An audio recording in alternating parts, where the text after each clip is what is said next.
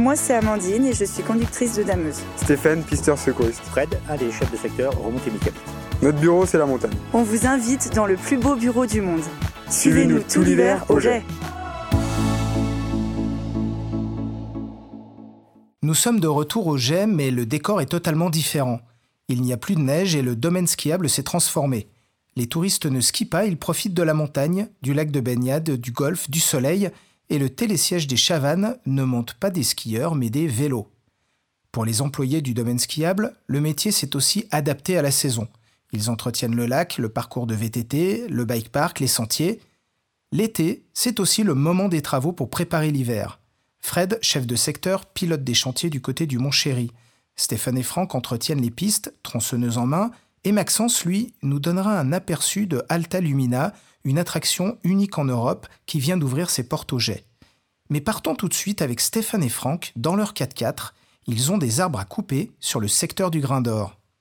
On va aller dans notre QG là, à l'écurie pour récupérer notre matériel. Euh, S'équiper pour aller, euh, pour aller couper des 2-3 arbres euh, du côté du grain d'or.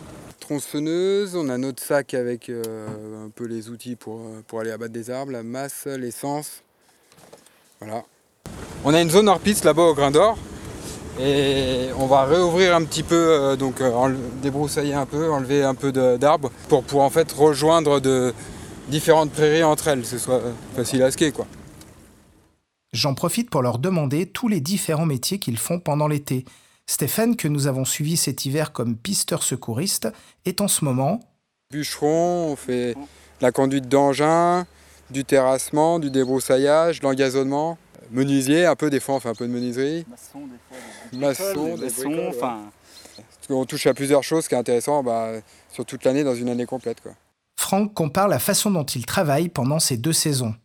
Ouais, bah, l'hiver, en fait, bah, moi je travaille au damage, donc soit le soir, soit le matin, où on est euh, tant de chauffeurs, on est 8 machines à sortir tous les soirs, euh, aller damer nos pistes et tout, chacun faire son secteur comme il faut, que là, bah, on est les quatre. euh, Aujourd'hui, on sait qu'on vient couper le bois là, qu'on vient tirer et tout, donc on est les quatre ensemble toute la journée, et on, voilà, on vient faire notre boulot.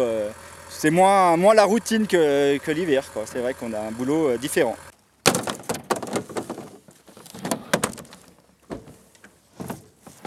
je crois que je vais pas prendre le bidon. Un petit peu d'huile Hop. On arrive sur le terrain, une petite pente connectant deux zones skiables en train d'être déboisées. Ah ouais Ah, c'est pas du petit sapin, hein. il y a une prairie au-dessus, il y a la prairie là, donc en fait, tu avais, quoi, t'avais 10 mètres euh, où il y avait un peu une zone un peu forestière. Avec euh, pff, même pas 10 sapins, il y en a, je crois que celui-là, ça doit être le huitième qu'on fait tomber. Bon, ça reste un sport dangereux, quoi. Tu vois, on travaille avec des câbles. euh, bah, abattre un arbre, ça reste de dangereux. Une tronçonneuse, c'est dangereux. Marcher dans les talus plein de branches, c'est dangereux. Les anciens, ils disent, euh, ils vont couper des arbres, ils vont à la guerre. Je crois qu'ils avaient raison.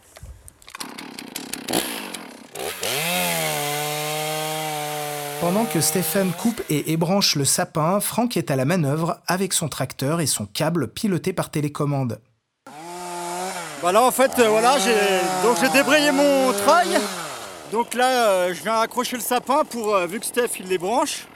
Comme ça je vais mettre un petit peu en tension le câble pour que Steph il puisse continuer de débrancher en sécurité. Et après petit coup de tension et Stéphane peut finir son. Alors là, Franck, il a accroché l'arbre avec le treuil. Puis bah, tranquillement, il est en train de le remonter.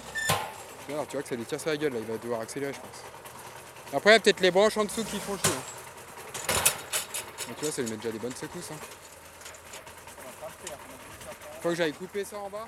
Bah soit c'est les branches qui, qui coincent en bas ou soit après vraiment on a tout le poids euh, en bas. On sait pas s'il faudra pas le tirer depuis euh, le virage en dessous quoi. Bon, ah, je vais déjà les couper, on va voir. hein.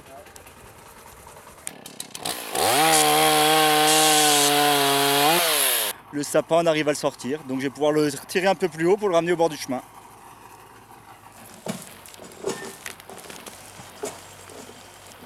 Que la plupart des, arbres qu'on coupe, on, les envoie à la.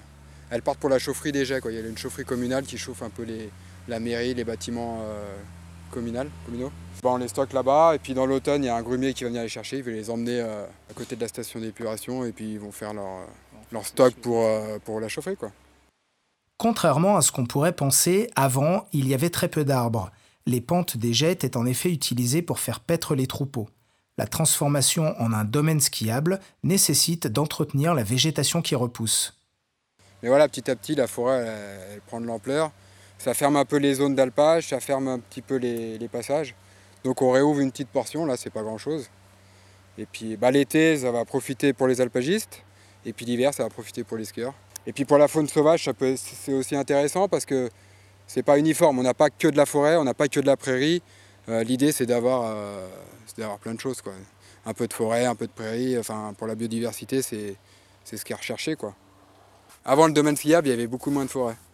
Tu vois, il y a des photos il y a 50 ans, avant qu'il y ait les premières installations, ou même au tout début où il y avait, donc ça devait être dans les années euh, 60, 70, on a des photos de, de, de la turche et tout, mais t'as quasiment pas de sapin quoi. Donc avant, il y avait beaucoup plus d'agriculteurs et de, et de paysans. Euh, voilà, ils avaient les bêtes, ils les montaient en alpage l'été, donc euh, c'était, c'était, l'alpage était exploité quasiment à 100%. Quoi.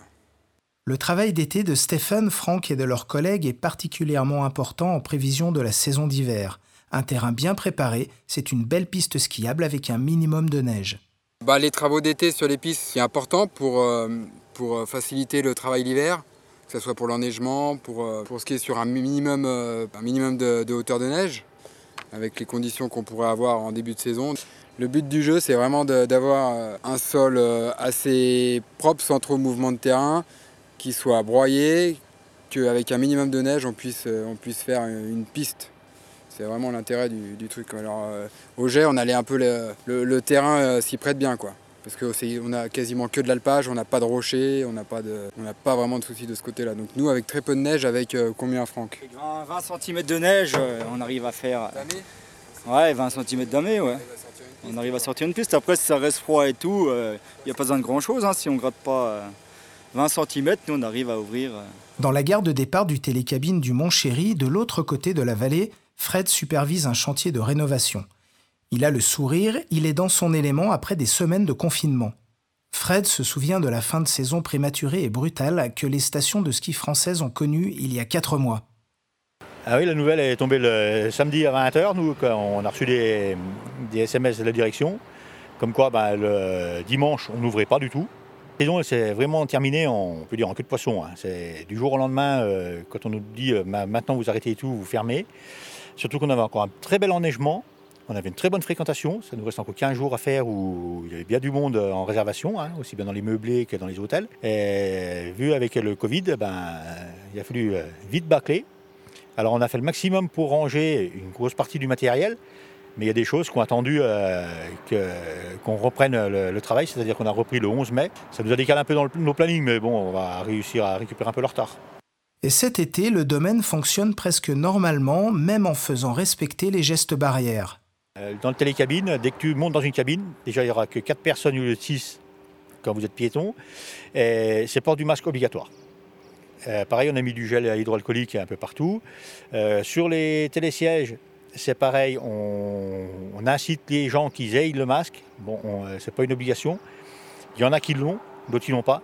Nous, tous nos personnels portent le masque, aussi bien euh, à l'embarquement qu'au débarquement des appareils. Ils ont le masque, avec euh, produits désinfectants.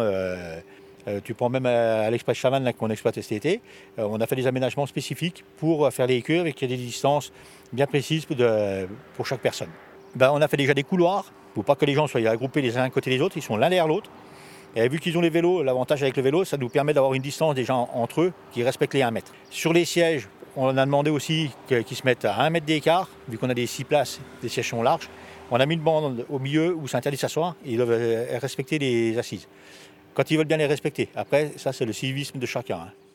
Ce qui est sûr, c'est que l'été, l'ambiance est totalement différente. Fred apprécie beaucoup le rythme estival. Bah, L'été, euh, ce que j'aime bien, parce que c'est que tu rencontres différents types de personnes. Tu rencontres aussi bien la, la famille avec euh, des petits-enfants en bas âge, euh, les grands-parents avec les petits, euh, même des jeunes, hein, les ados euh, qui, qui découvrent le camping un peu sauvage, qui, euh, bah, qui sont là aussi pour faire du vélo. hein. C'est différent, la clientèle est beaucoup plus souple, moins stressée. Et ça, c'est bien. Les gens, ils apprennent à vivre au moins. Parce que courir, euh, il faut courir, mais il faut courir intelligemment. Quoi. Et là, on voit les gens, ils, ils- ils se décompressent vraiment. C'est pas comme l'hiver où les gens sont stressés, qui sont là pour faire du ski. Il faut toujours aller vite, vite, vite. On a plus de temps déjà de, pour avoir du contact avec les clients, de discuter avec eux, de leur expliquer euh, que- les lieux où on se situe, un peu euh, l'histoire du village. C'est- différent d'hiver. Même le paysage, tu as pu remarquer, euh, c'est pas du tout le même paysage avec la neige et, les endroits, c'est magnifique. Bon, chaque pays est joli, mais le nôtre est comme joli. hein. Avant de se quitter, Fred me montre sur son téléphone portable des photos de tonneaux qu'il vient de fabriquer. Et ces tonneaux ont une destination bien précise. C'est pour pouvoir cacher les bras zéro qui vont être euh, dans le- l'Alta Lumina. Et, euh, ça va être alimenté par gaz. Et on verra que le- la flamme qui va sortir avec des, des douves, euh, bon, douves que, que cintrées que d'un côté, pas cintrées des deux côtés. Et ça fait un joli habillage, ça fait un joli rendu. Comment t'as appris? Qui c'est qui t'a appris? Oh, ben après, c'est un peu l'expérience du métier, ça, avec les années. Il faut réfléchir un tout petit peu. Après, il y a, des combines, il y a des choses qu'on arrive à trouver sur Internet, euh, sur des reportages, euh, où ça aide pas mal aussi. Quoi. Alta Lumina est le grand chantier du domaine skiable de cet été. C'est là où je retrouve Maxence en charge de ce projet quelques jours avant l'ouverture publique. Je l'attends à côté du lac des écoles. Il est 19h30 et on s'y amuse encore sur le parc aquatique Weebit composé de modules gonflables flottants. Maxence arrive et nous entrons dans la forêt. Alors, Alta Lumina, qu'est-ce que c'est? Alors là, on, est, on vient de rentrer dans le Lumina en fait, donc on vient de monter les, premiers escaliers qui sont vraiment le départ on rentre dans, euh, dans l'univers d'Alta Lumina. Alors Alta Lumina, c'est un parcours nocturne euh, immersif qui utilise la merveille de la technologie pour éveiller euh, nos âmes d'enfants. Donc c'est-à-dire qu'on se retrouve dans la forêt et euh, l'espace du temps de l'expérience, on est vraiment dans un parcours qui nous emmène complètement dans un univers complètement différent. Et en fait, euh, chaque Lumina ont une histoire qui ont rapport avec le lieu où on est. Donc il y a maintenant, je crois que c'est 12 Lumina dans le monde, mais ils sont tous intégrés à l'environnement dans lequel ils sont. Une histoire qui est en lien culturel avec les jets. Euh, voilà, j'en dis pas plus, évidemment, euh, les gens qui sont un petit peu curieux peuvent aller directement sur, sur le site d'Alta Lumina pour en savoir plus. Et après, ils viennent ici, ils découvrent véritablement l'histoire qui se passe. Alta Lumina est unique en Europe, c'est une autre façon d'apprécier les forêts. Pas étonnant que Moment Factory, l'équipe à l'origine de ce concept, vienne du Canada. C'est-à-dire qu'on a la chance là de travailler avec une entreprise, donc l'entreprise qui s'occupe de, créer les Lumina. Euh, eux, leur amour premier, je dirais que c'est vraiment la forêt. Et ils veulent vraiment inviter les gens à voir la forêt euh, du- d'une autre façon. Mais pour ça, ça ne veut pas dire on détruit la forêt et euh, nous on s'installe dans la forêt. C'est vraiment comment on peut éclairer la forêt, comment on peut montrer la forêt aux gens euh, d'un autre euh, visage. Et donc ça, c'était vraiment intéressant de travailler là-dessus parce qu'on était vraiment avec des gens qui avaient à cœur l'environnement et qui toujours ont dit euh, non, ces arbres blancs, on va les utiliser. Ils sont vraiment bien. Celui-ci, il est gros, il est grand, c'est génial, on va pouvoir l'éclairer comme ci, comme ça, pour vraiment créer un bel effet. Et ça, je dirais que pour moi, c'était quelque chose que, j'avais vraiment à cœur et qui m'a beaucoup plu euh, dès qu'on a commencé à travailler avec eux. C'est difficile parce qu'en fait, quand on décrit les choses aux gens, on a tendance quand même à toujours faire des comparaisons. Et là, on est sur quelque chose qui est tellement nouveau, qui est tellement unique, euh, qu'on invite vraiment les gens juste à, à venir pour se rendre compte de euh, ce que le parcours immersif est vraiment. On ne va pas vous en révéler plus sur ce parcours narratif illuminé. À vous de venir vivre l'expérience. C'est sur cette promesse d'un moment merveilleux que nous terminons cette saison. Nous avons partagé de façon sonore un hiver sur le domaine skiable des Jets. Amandine, Fred et Stéphane nous ont parlé de leur vie à la montagne et de leur métier. Dans quelques mois, quand la nature va brunir et que les premiers flocons vont tomber, ils seront là, Amandine aux commandes de sa dameuse pour préparer la neige, Fred et son œil affûté pour s'assurer que les remontées mécaniques tournent bien, et Stéphane sur les pistes veillant à la sécurité des skieurs. Après les avoir écoutés pendant six épisodes, venez les rencontrer cet hiver sur les pistes. Ainsi s'achève cette saison du podcast Mon bureau c'est la montagne. Tout l'hiver, nous avons suivi le quotidien d'Amandine, Stéphane et Fred pour finir avec un aperçu du travail en saison d'été de Stéphane et Fred, ainsi que de la nouvelle activité Alta Lumina. Suivez-nous tout l'hiver au jet.